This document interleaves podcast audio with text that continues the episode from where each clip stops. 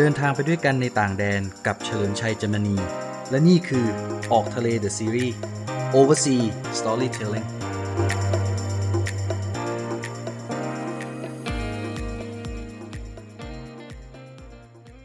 สวัสดีครับ วันนี้ผมได้มีโอกาสมาพูดคุยกับพี่ชายของผมคนหนึ่งที่เขาทำเกี่ยวกับบริษัททัวร์นะครับ แล้วเขาก็ได้เดินทางไปทั่วโลกมากมายเลย ครั้งนี้เนี่ย ผมเอาเคสตัวอย่างหรือ หรือสิ่งที่ผมได้คุยกับพี่เขา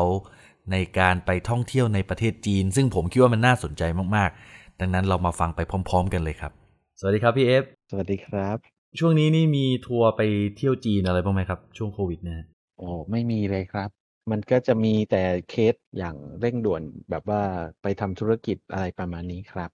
มีบ้าง แต่ส่วนใหญ่ลูกค้าจะไปทำเองมากกว่า ไปติดต่อเองเตรียมเอกสารเองอืมเผอิญว่าอย่างนี้พี่เวลาเขาไปเที่ยวจีนก่อนก่อนช่วงโควิด เนี่ย เวลาเขาไปนี่ปกติเขาต้องเตรียมเอกสารอะไรบ้างครับ ตอนผ่านตอมพี่ก็อย่างแรกเลยคือเราต้องทำวีซ่าไปให้เรียบร้อยอะครับ ส่วนเอกสารที่เตรียม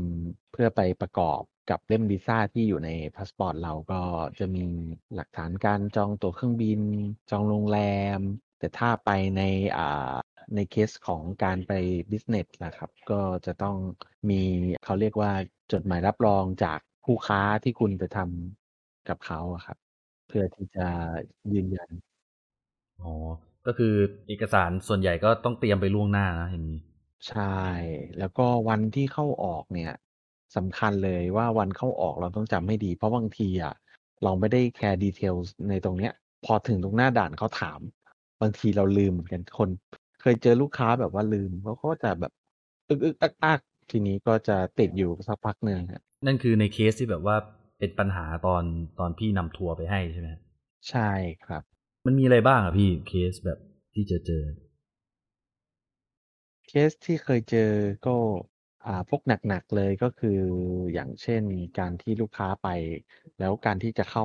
ตรงส่วนของตมเนี่ย ต้องมีการเก็บลายนิ้วมือกับสแกนหน้า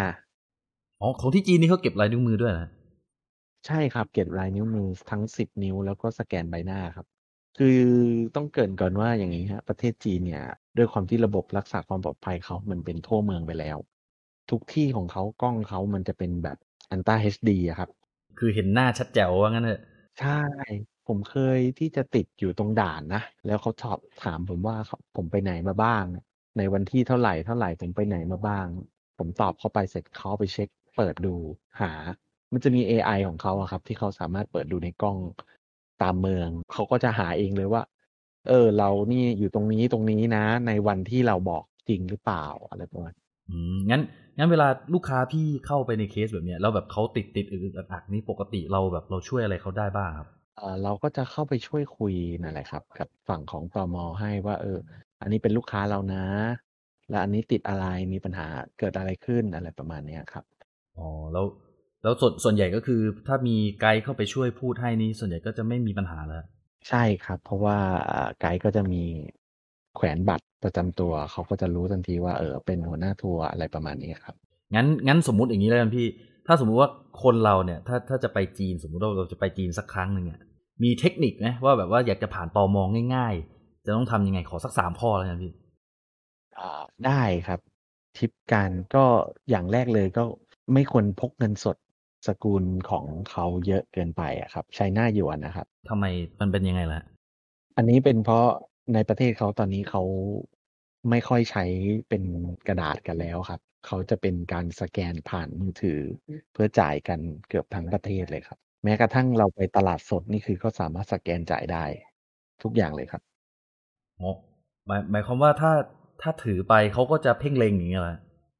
ใช่ครับ คือไอ้ร้อยสองร้อยถึงพันหนึ่งอะไม่เท่าไหร่ครับ แต่ถ้าขึ้นไปหมื่นหนึ่งเนี่ยเขาก็จะถามว่าคุณพกเงินเยอะอย่างนี้ทำไมมันผิดแปลกจากเรียกว่ายุคนี้ของเขาอะครับ ยุคนี้คือเขาไม่มีเงินสดพกติดตัวกันแล้วงั้นข้อแรกคืออย่าพกเงินไปเยอะอย่าอย่าพกเงินสดไปเยอะ ใช่ครับ เพราะว่าเขาถามแน่นอน อีกข้อหนึ่งก็ควรจะเตรียมเอกในส่วนของเอกสารที่ต้องกรอกตอนเข้าเมืองอะครับ เราควรกรอกให้หมด แล้วก็รายละเอียดครบถ้วนนะครับ มีมีคนกรอกไม่หมดด้วยเหรอฮะมีครับบางคนคือเขาก็ไม่เข้าใจว่าตรงช่องนี้มันกรอกอะไรเขาก็เลยเว้นก็ไม่ได้กรอกแล้วก็ไปติดอยู่ตรงด่านนะครับ ส่วนใหญ่คือถ้าไม่เข้าใจแล้วไปกับทัวร์เนี่ย ก็แนะนำให้ถามไกด์ที่พาท่านไปนะฮะหรือ tour leader ที่พาท่านไปครับ ถ้าไปเองนะ แล้วไม่ได้มีบริษัททัวร์เนี่ย คือคุณควรจะเตรียมแบบรายละเอียด detail ต่างๆ ให้ครบก่อนนะ อย่างเช่นการจองโรงแรมอย่างที่ผมย้ำไว้ก่อนหน้านี้ ก็คือการจองหลักฐานการจองโรงแรม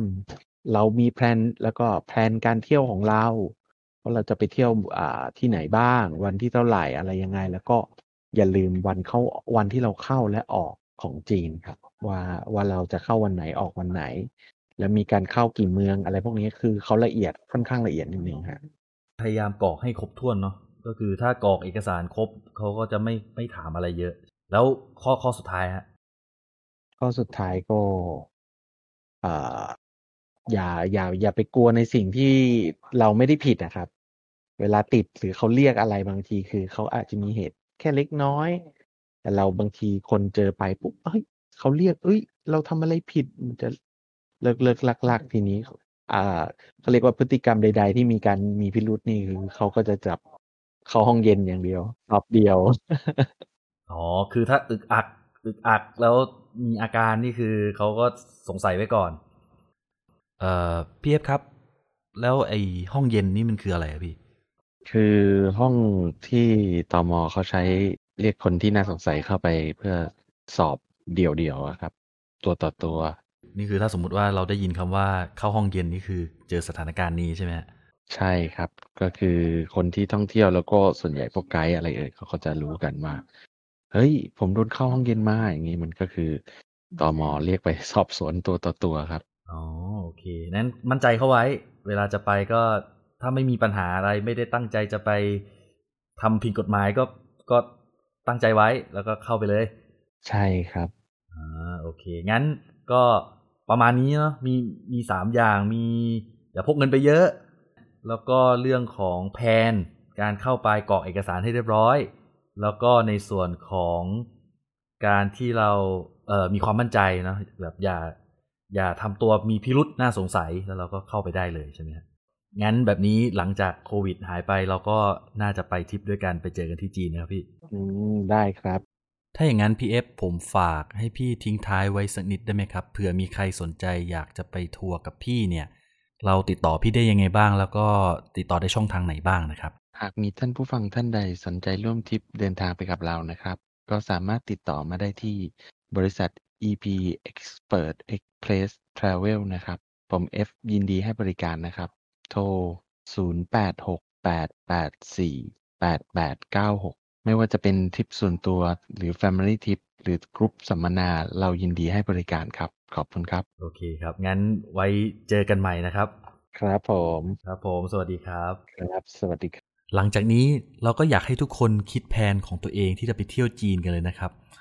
หวังว่าพวกเราจะได้พบกันใหม่ แล้วก็สำหรับวันนี้ สวัสดีครับ ใครมีประสบการณ์ดีๆ ก็อย่าลืมมาคอมเมนต์และติดตามกันได้นะครับ ทั้งทาง Spotify YouTube Facebook SoundCloud เพราะโลกนี้มันกว้างใหญ่ อยากให้เราออกทะเลไปด้วยกันครับ